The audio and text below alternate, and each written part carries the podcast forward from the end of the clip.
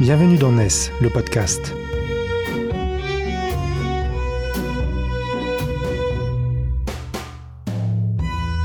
NES, c'est le média des nouvelles solidarités, édité par Corum, les experts 100% économie sociale et solidaire du groupe Vive.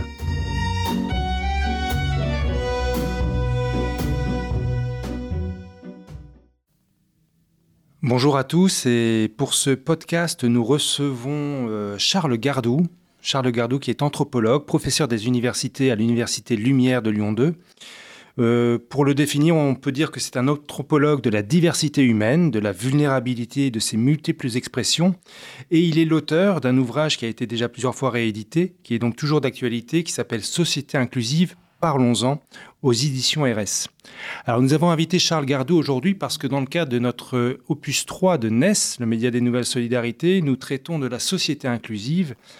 Euh, et je voulais poser la question à, Charles Gardou pour débuter tout simplement, qu'est-ce que c'est que le regard d'un anthropologue sur les questions du handicap? Ça signifie quoi? Alors merci d'abord de m'accueillir.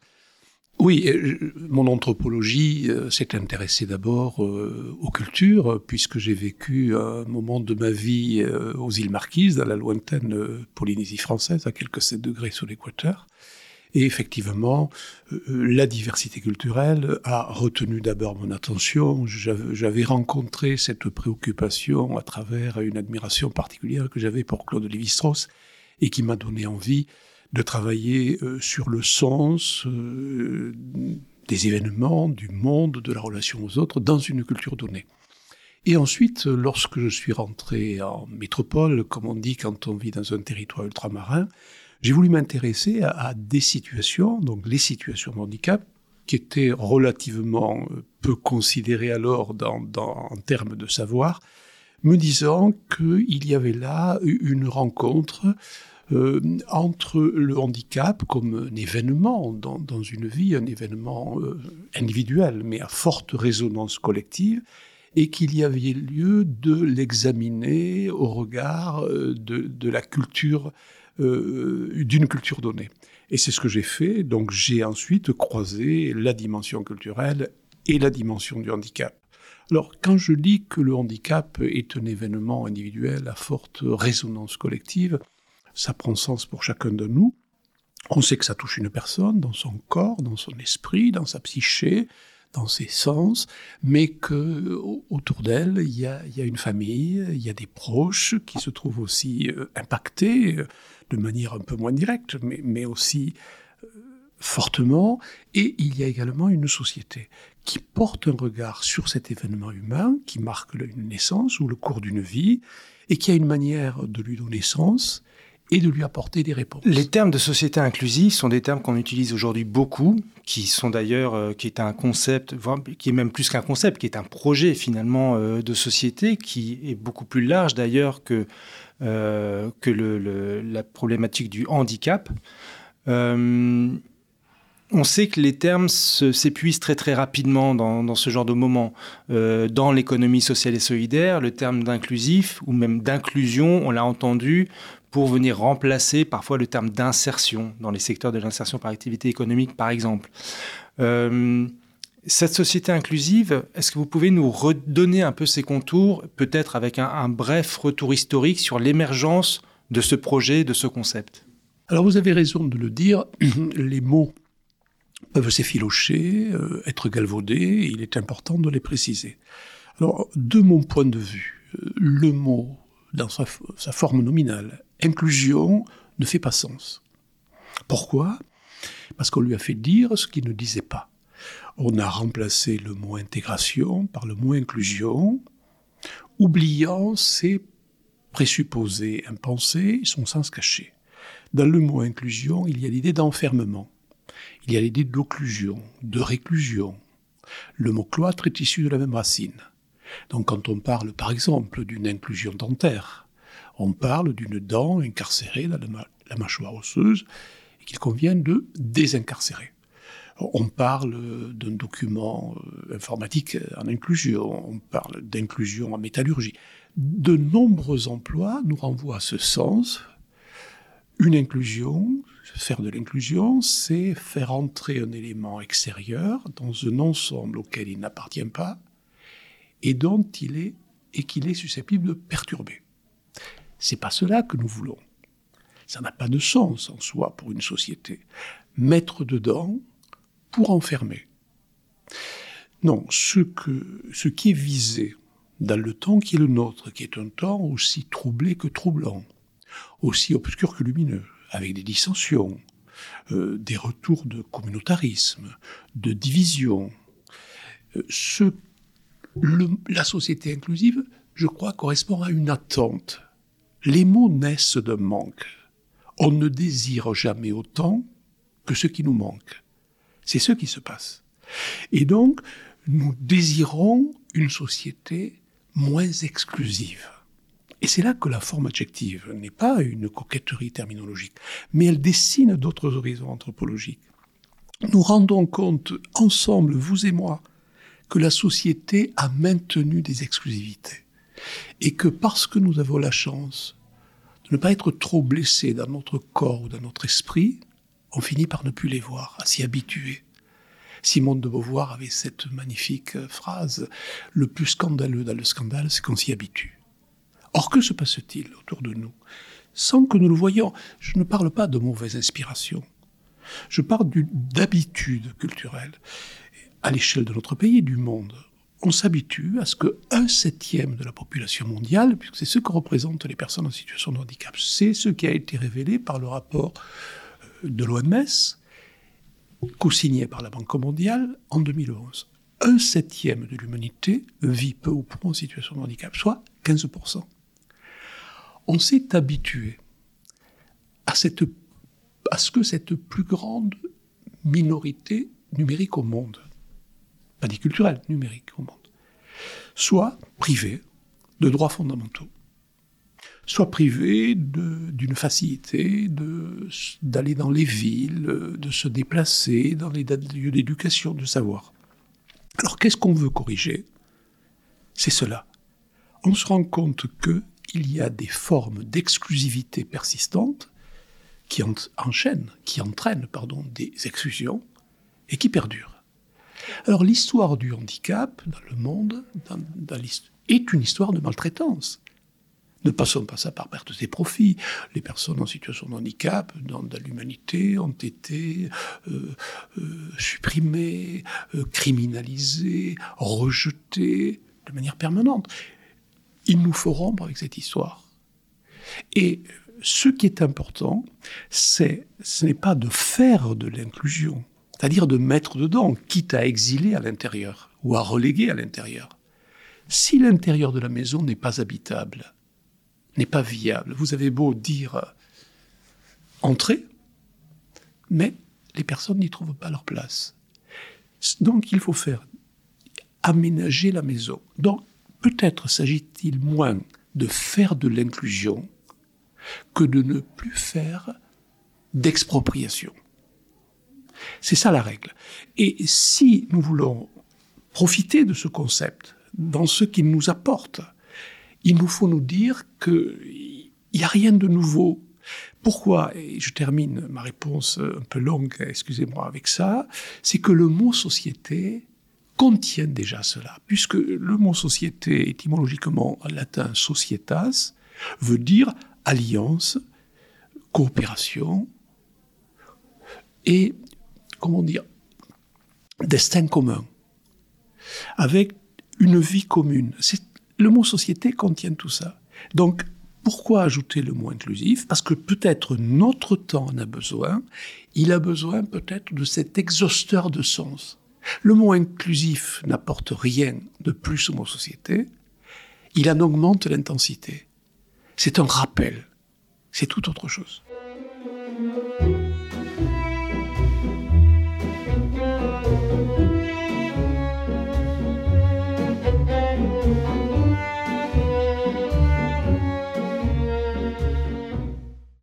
Est-ce qu'on peut approfondir un peu cette image de la maison qu'il faut rendre habitable? Parce que c'est une image très parlante et en même temps qui peut peut-être euh, réduire la vision que l'on a, puisqu'effectivement, lorsque l'on parle des personnes en situation de handicap et de l'accès au logement de manière euh, au, premier degré, c'est rendre accessible. Euh, est-ce que rendre habitable la maison société, ça signifie quoi plus concrètement? Alors, partons peut-être d'un principe sur lequel on peut s'accorder. Tout être qui advient au monde fait partie de la maison commune si on considère le monde, la société comme une maison commune, par filiation même, par titre généalogique. Le principe, il est là. Et il, nous faut donc remettre en cause le noyau dur de notre culture. Quel est ce noyau dur? C'est-à-dire qu'il y a euh, un imaginaire euh, euh, qui nous fait penser qu'il y a un dedans de la maison et il y a un dehors. Le dedans serait réservé à ceux qui sont à peu près la norme et conformes. Les autres seraient dehors.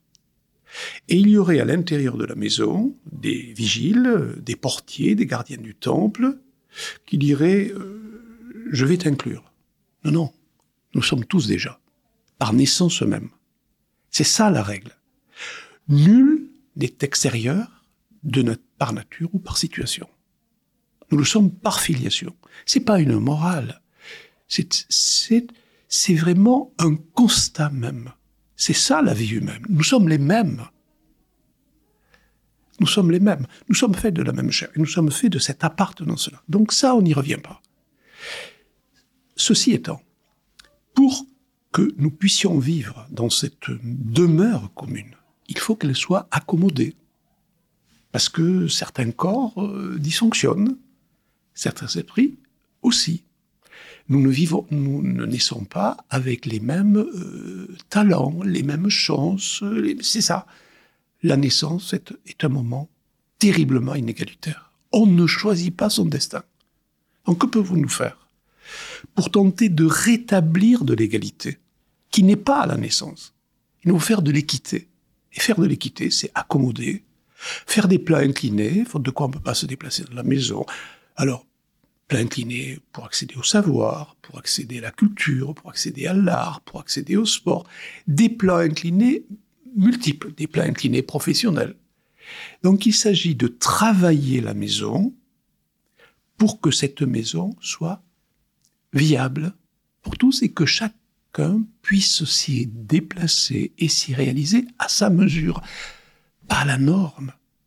La question de la norme se pose pas ici. Euh, il y a des personnes tellement blessées qui ne seront pas à nos normes culturellement construites, parce que les normes sont culturellement construites. C'est ce que j'ai appris euh, dans mes expériences hors frontières et, et qui m'a beaucoup frappé. Les normes qui sont construites ici ne sont pas construites là-bas. Et donc cette maison, c'est la responsabilité d'une société, c'est-à-dire des compagnons qui forment une société, c'est-à-dire ceux qui partagent le même pain, de travailler cette société. Et c'est ce qui nous est rappelé, monsieur, par euh, la euh, Convention de l'ONU. Alors c'est ce que j'allais vous demander. Qui, est-ce qui établit les plans de, de cette maison, de cette société inclusive, et comment elle est portée aujourd'hui? La Convention de l'ONU sur les droits des personnes handicapées, qui est un des neuf traités fondamentaux, hein, et qui est juridiquement contraignante, que nous avons pardon, signé en 2007, ratifié en 2010, euh, partant du constat de, la réalité des personnes en, situation de handicap dans le monde, de la réalité de vie, si vous voulez, fait un rappel à l'ordre et demande un engagement des pays de l'ensemble des pays signataires de l'ONU. C'est-à-dire, il nous faut aménager nos lieux d'éducation, chacun avec ses spécificités culturelles. Il n'est pas dit qu'on va raboter les cultures du monde. Non, chacun avec ses spécificités culturelles. Il faut que la maison école soit accessible, que euh, la maison euh, professionnelle soit accessible. C'est cela qu'il nous faut faire et dans des modalités diverses. Aujourd'hui, nous sommes interrogés sur l'école de la République. L'école de la République qui, pendant un temps, il n'y a rien de nouveau non plus, était fermée aux, enfants des couches euh, défavorisées de la société. Euh, songez aux ordonnances de Gaulle de 59, quand l'école, on dit c'est massifié et d'autres disent c'est démocratisé. C'est la même chose aujourd'hui. L'école restait une exclusivité jusqu'à aujourd'hui pour les enfants qui étaient à peu près conformes dans leur corps ou leur esprit.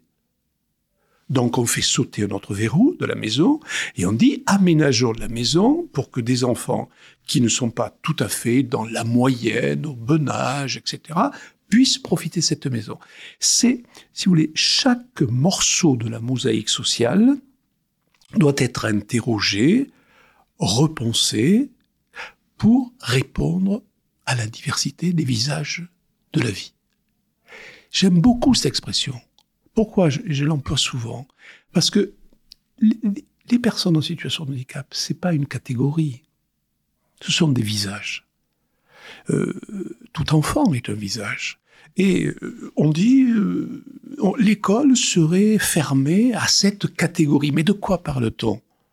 Qu'est-ce que c'est qu'une catégorie? Une catégorie, c'est ce qui amène les grandes catégories de l'inné, etc.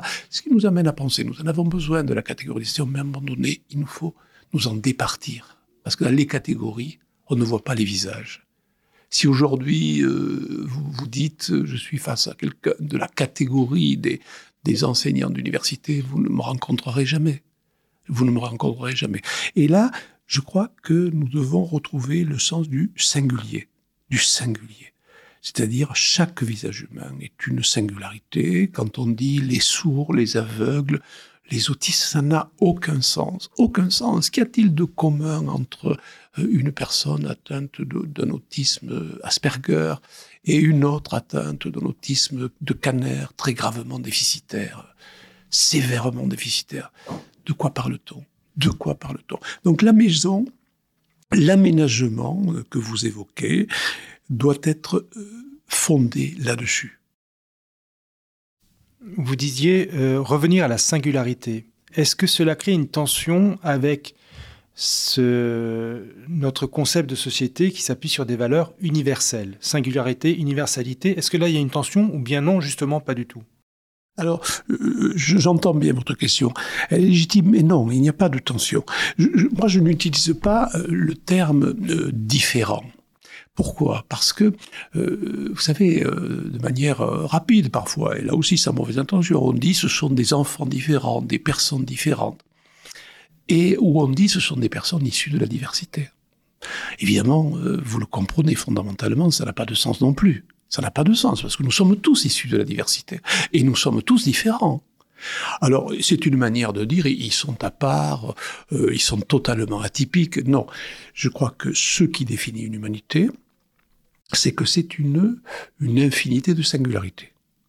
Là, ici, nous sommes, des, chacun de nous est une singularité. Et ce que nous faut rappeler sans cesse, c'est que dans chaque singularité niche l'universel. Hein? Euh, et euh, l'humanité euh, n'est pas lisse c'est une succession euh, infinie d'aspérités, de crises, de pas de côté. Euh, Leibniz disait de défauts de licité. Défaut de licité, lui, il appliquait au, champ mathématique. C'est ça l'humanité. Et donc, la singularité ne coupe pas de l'universel. Elle procède de l'universel et elle renvoie à l'universel.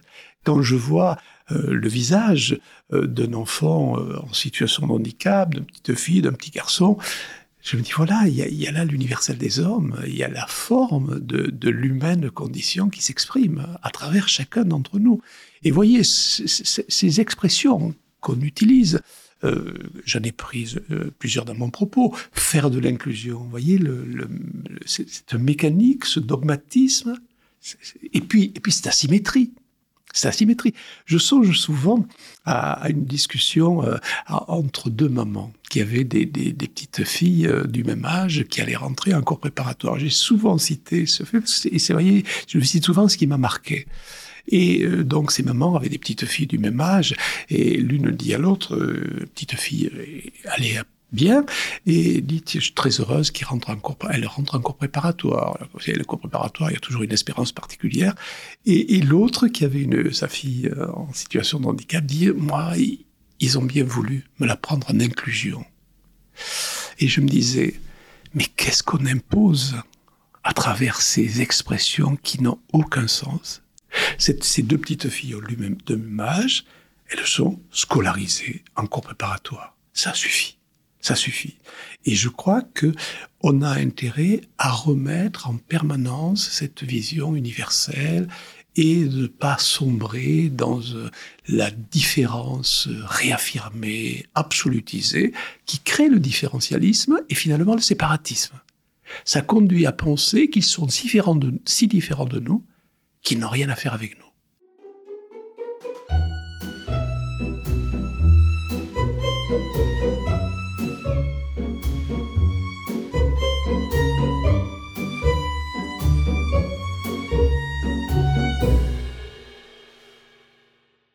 Parlons un peu de la situation en France. Euh, vous évoquiez le traité euh, des Nations Unies euh, sur les droits des personnes handicapées. fin août dernier, le Comité des droits des personnes handicapées des Nations Unies a rendu un avis très négatif sur les politiques handicap de la France, disant en substance que euh, bah, la France et la société inclusive, on n'y est pas du tout, on est même dans l'âge précédent. Qu'est-ce que dit exactement euh, cet avis? Et qu'est-ce qu'on doit en retenir, nous, pour, euh, pour la suite? Alors, c'est intéressant, effectivement, comme vous le faites, d'évoquer de, d'évoquer cela dans, dans, dans, un esprit de, de compréhension et d'analyse de ce qui se passe, pas, pas de, de polémique. Mais alors, cette convention de l'ONU, qui a été adoptée à l'ONU en 2006, euh, comme je l'ai dit, et signée en 2007 par la France, très vite d'ailleurs, très très vite, et ratifiée fin 2009, début 2010, avec son protocole facultatif, nous engage. Je, l'ai dit, c'est juridiquement contraignant. Et je l'ai dit aussi, elle a primauté sur le droit. Donc vous voyez, c'est un engagement. C'est c'est un contrat que nous avons souscrit. Donc les contrats, ça se respecte. Et effectivement, euh, l'ONU euh, est venue dans son comité des droits. Euh, Madame Catalina de Vandas est venue une première fois en 2017. Le, rapport ensuite apparu, le premier rapport en 2019. Et puis, de nouveau, audition de l'ONU, de la délégation française à nous dernier, et le rapport qui a suivi le 14 septembre, si ma mémoire est bonne. Donc, ce rapport, que dit-il? D'abord, il reconnaît mais de manière assez synthétique, ce que la France fait. Euh, il y a un investissement financier majeur, euh, ce qui nous place d'ailleurs au troisième rang européen, derrière, je crois, la Suède ou le Danemark, peu, importe. Et ensuite, il y a eu des choses qui ont été faites. L'école a voulu, par la loi 2005, se perméabiliser. Euh, le droit de vote a été accordé. Bon, ne passons pas par pertes et profits, par des systèmes de, partition politique. Non, c'est pas pas le but du propos.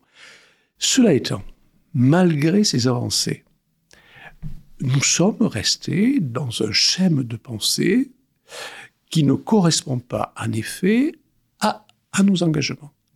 C'est-à-dire que la question du handicap euh, n'est pas une question d'ordre médicaliste, paternaliste, compassionnel, elle est résolument une question de droits fondamentaux de l'homme. Voilà où elle doit être posée. Et pour que les droits fondamentaux humains soient respectés, il y faut des environnements favorables. Donc elle est une affaire de facteurs environnementaux. Et ce, que dit l'ONU, c'est qu'il nous faut remettre en permanence à l'esprit cela. Et uniquement cela. Ça ne veut pas dire qu'il ne faut pas soigner les gens dans leur corps, dans leur esprit, mais qu'il faut travailler, on revient, monsieur, à la question de la maison aménagée. le mouvement inclusif n'est rien sans inclusivité du milieu. Ça n'est rien. On est d'accord avec ça. C'est un problème de facteurs environnementaux. Donc, l'école Bien sûr que les statistiques montrent que depuis 2006, au moment où concrètement la loi s'est mise en place, hein, euh, qui permettant à chaque enfant en situation de handicap d'être inscrit dans l'école de proximité qui devient son établissement de référence, c'est ce que dit l'article correspondant, les statistiques montrent qu'il y a eu une, une augmentation considérable d'enfants en situation de handicap accueillis à l'école par rapport à ce qui précédait. Ça ne veut pas dire, et c'est ce que nous rappelle euh, la Commission de l'ONU, ça ne veut pas dire que nos écoles soient plus inclusives. Je reviens à ce qui me tenait à cœur quand j'ai euh, écrit le livre dont vous avez gentiment rappelé les, les références, c'était ça. C'est que faire de l'inclusion n'est pas être inclusif. Et qu'on peut accueillir un enfant en situation de handicap dans une classe, mais a-t-on travaillé le rythme, les temporalités, euh, la pédagogie, euh, les didactiques Est-ce que les enseignants sont formés? Ça, c'est quelque chose qui me tient beaucoup à cœur depuis très très longtemps.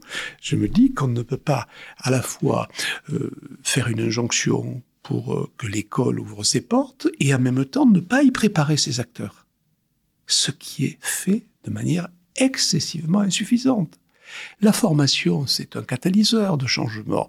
Euh, on ne change pas les pratiques, vous le savez bien, vous qui êtes dans, l'économie solidaire, euh, vous, savez très bien qu'on ne change pas les pratiques des acteurs si on ne les prépare pas à cela. Il faut, intensivement les préparer. Et, ça n'a pas été fait. Donc, ça nous rappelle tout cela. Et ça nous rappelle des pratiques qui sont des pratiques maltraitantes parfois. Euh, là aussi, ce, ce rapport il n'est il faut mettre hors de notre champ de pratique ce qui n'est pas consenti en matière de soins. Euh, euh, il y a encore quelques stérilisations abusives. Ce n'est pas acceptable. Ce n'est pas acceptable. Il nous faut sortir de cette vision. Nous sommes les mêmes, euh, malgré. Quand je dis nous sommes les mêmes, nous ne sommes pas identiques. Mais je l'ai dit, nous sommes de la même chair, euh, du même sang, et nous devons recevoir euh, le même traitement humain. Comment expliquer qu'on est dans cette situation-là encore aujourd'hui en France, qui, je le rappelle, dans l'édito vidéo qui ouvre ce dossier sur la société inclusive de, de NES, peu ou prou, un tiers des Français sont concernés au quotidien par le handicap, soit parce qu'ils sont euh, en situation de handicap, il y en a 12 millions, et plus de 8 millions de personnes qui sont des proches aidants. On a donc un tiers des citoyens de ce pays qui sont au contact direct, et pourtant ça n'a pas l'air de peser plus sur la, projection culturelle que l'on a sur euh, cette société inclusive, et ce la bascule culturelle qu'il y aurait à faire? vous avez raison d'insister sur, sur, sur, sur question de, culture. Bon, pour l'avoir euh, confronté avec toutes ces c'est vraiment, c'est pas simplement structurel, euh, c'est culturel. La question qui se pose, c'est comment agir sur une culture. C'est-à-dire quel levier euh, actionner pour susciter des évolutions. Alors, vous ne serez pas étonné de ma, réponse. Hein. c'est l'éducation.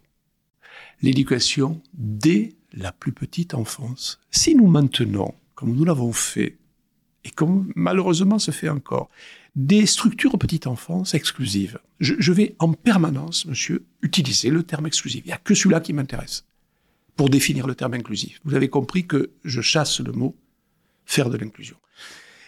Euh, les petits-enfants, euh, alors qu'ils sont si perméables très vite à, ces questions-là, euh, seront, resteront dans des milieux aseptisés. Si l'école n'est pas résolument ouverte et perméable à ces questions, les enfants ne deviendront pas par miracle des adultes perméables à cette forme de diversité humaine. Mais comment peut-on le croire? La première œuvre utile pour transformer une société, et la plus essentielle qui soit, c'est l'éducation. Et nous travaillons comme des, des, laboureurs et des semeurs. Ce que nous faisons aujourd'hui en éducation, ce qu'il nous faut faire, portera des fruits. Plus tard, c'est pas nous qui les moissonnerons. C'est ce qui peut-être un versant frustrant. C'est l'éducation. Et on n'a pas investi suffisamment sur ces questions. Vous le voyez bien, euh, la loi qui a permis aux enfants en situation de handicap, elle, est récente. C'est notre siècle. On voit que ça n'a pas encore beaucoup de profondeur. Euh, on voit dans des pays qui ont investi là-dessus, comme euh, l'Italie, je ne fais pas de mea culpa en disant nous on n'est pas bien. Non, la question n'est pas là, c'est qu'il y en a qui ont avancé plus vite. Ils ont surinvesti sur l'éducation. Et c'est vrai dans les pays nordiques aussi. Ça, c'est le premier vecteur.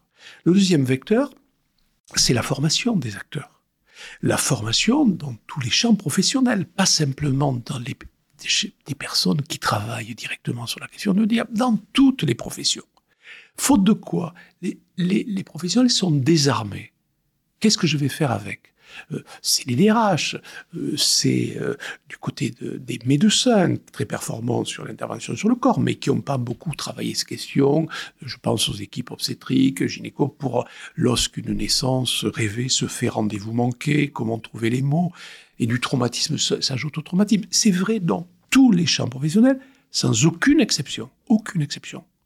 Troisième vecteur de changement, c'est que ce n'est pas culturel chez nous non plus.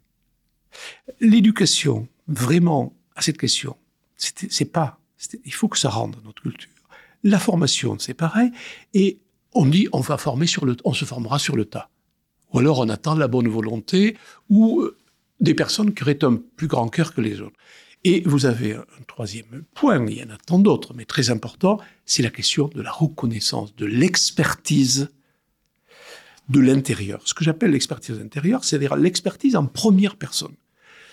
Je ne méconnais pas les expertises euh, scientifiques, des professionnels, mais je dis qu'il nous faut reconnaître une expertise de l'intérieur.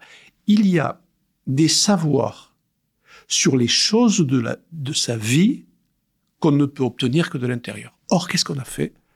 On a toujours remplacé la parole de ces personnes en disant elle est maladroite, elle n'est pas stabilisée, etc. On va parler à leur place. On ne prend pas en compte cette expérience de vie. Alors c'est vrai pour les personnes et c'est vrai pour leurs parents. Ça se fait peu à peu. Alors il y a des associations qui parlent à leur place, mais ce qui est intéressant, c'est que eux, ils s'expriment. Parce que là, on va énormément progresser en compréhension. Il y a un sens particulier, j'allais dire un son particulier, les paroles de l'intérieur. Question conclusive. Est-ce que cela veut dire tout simplement que pour avancer sur ce chemin de la société inclusive, il y a tout simplement, tout simplement à assumer que nous sommes tous faits de vulnérabilité euh, à différents titres. Certaines s'appellent handicap, d'autres non, mais que nous avons tous finalement à, nous construire en tant que société euh, en nous appuyant ou en assumant les vulnérabilités des uns et des autres.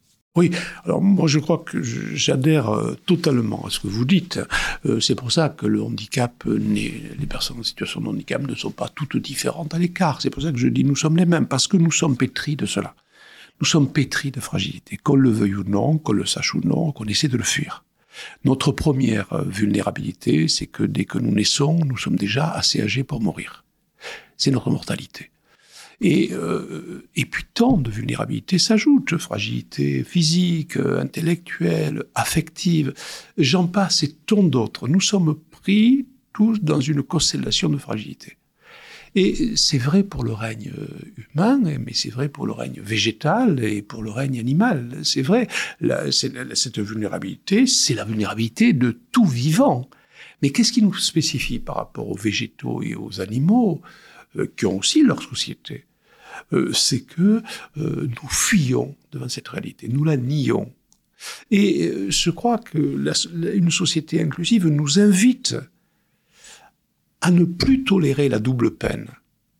C'est-à-dire ceux qui ont des fragilités surajoutées s'en trouveraient punis. C'est tout à fait, sur le plan éthique, inacceptable. Et c'est ce que nous devons corriger. Euh, la vie, euh, la société que nous composons, chacun en est légataire, chacun en est héritier dans ce qu'elle a de plus noble et de meilleur. Rien ne peut justifier que ceux qui sont blessés et qui ne l'ont pas choisi se trouvent pénalisés. Euh, cette conscience-là, il faut qu'elle pénètre dans le temps d'aujourd'hui. C'est peut-être le plus grand défi de notre temps, qui affiche la puissance, la force, il faut être le meilleur, il faut être le plus fort, il faut parler le plus haut possible, etc. Non, retrouver le sens, comment dire, une esthétique de la relation humaine, une complicité. Parce que nous sommes, quand je dis, j'ai employé plusieurs expressions, je ne voudrais pas qu'elles soient mal interprétées, parce que quand je dis nous sommes les mêmes, c'est ce que je veux dire. Quand je dis nous sommes les mêmes, c'est-à-dire nous sommes des variations sur le même thème, celui de la fragilité qui nous compose. Charles Gardou, merci beaucoup d'avoir partagé cette discussion avec Ness. Merci à vous. Merci beaucoup. Merci beaucoup à vous. Merci de m'avoir reçu. Merci.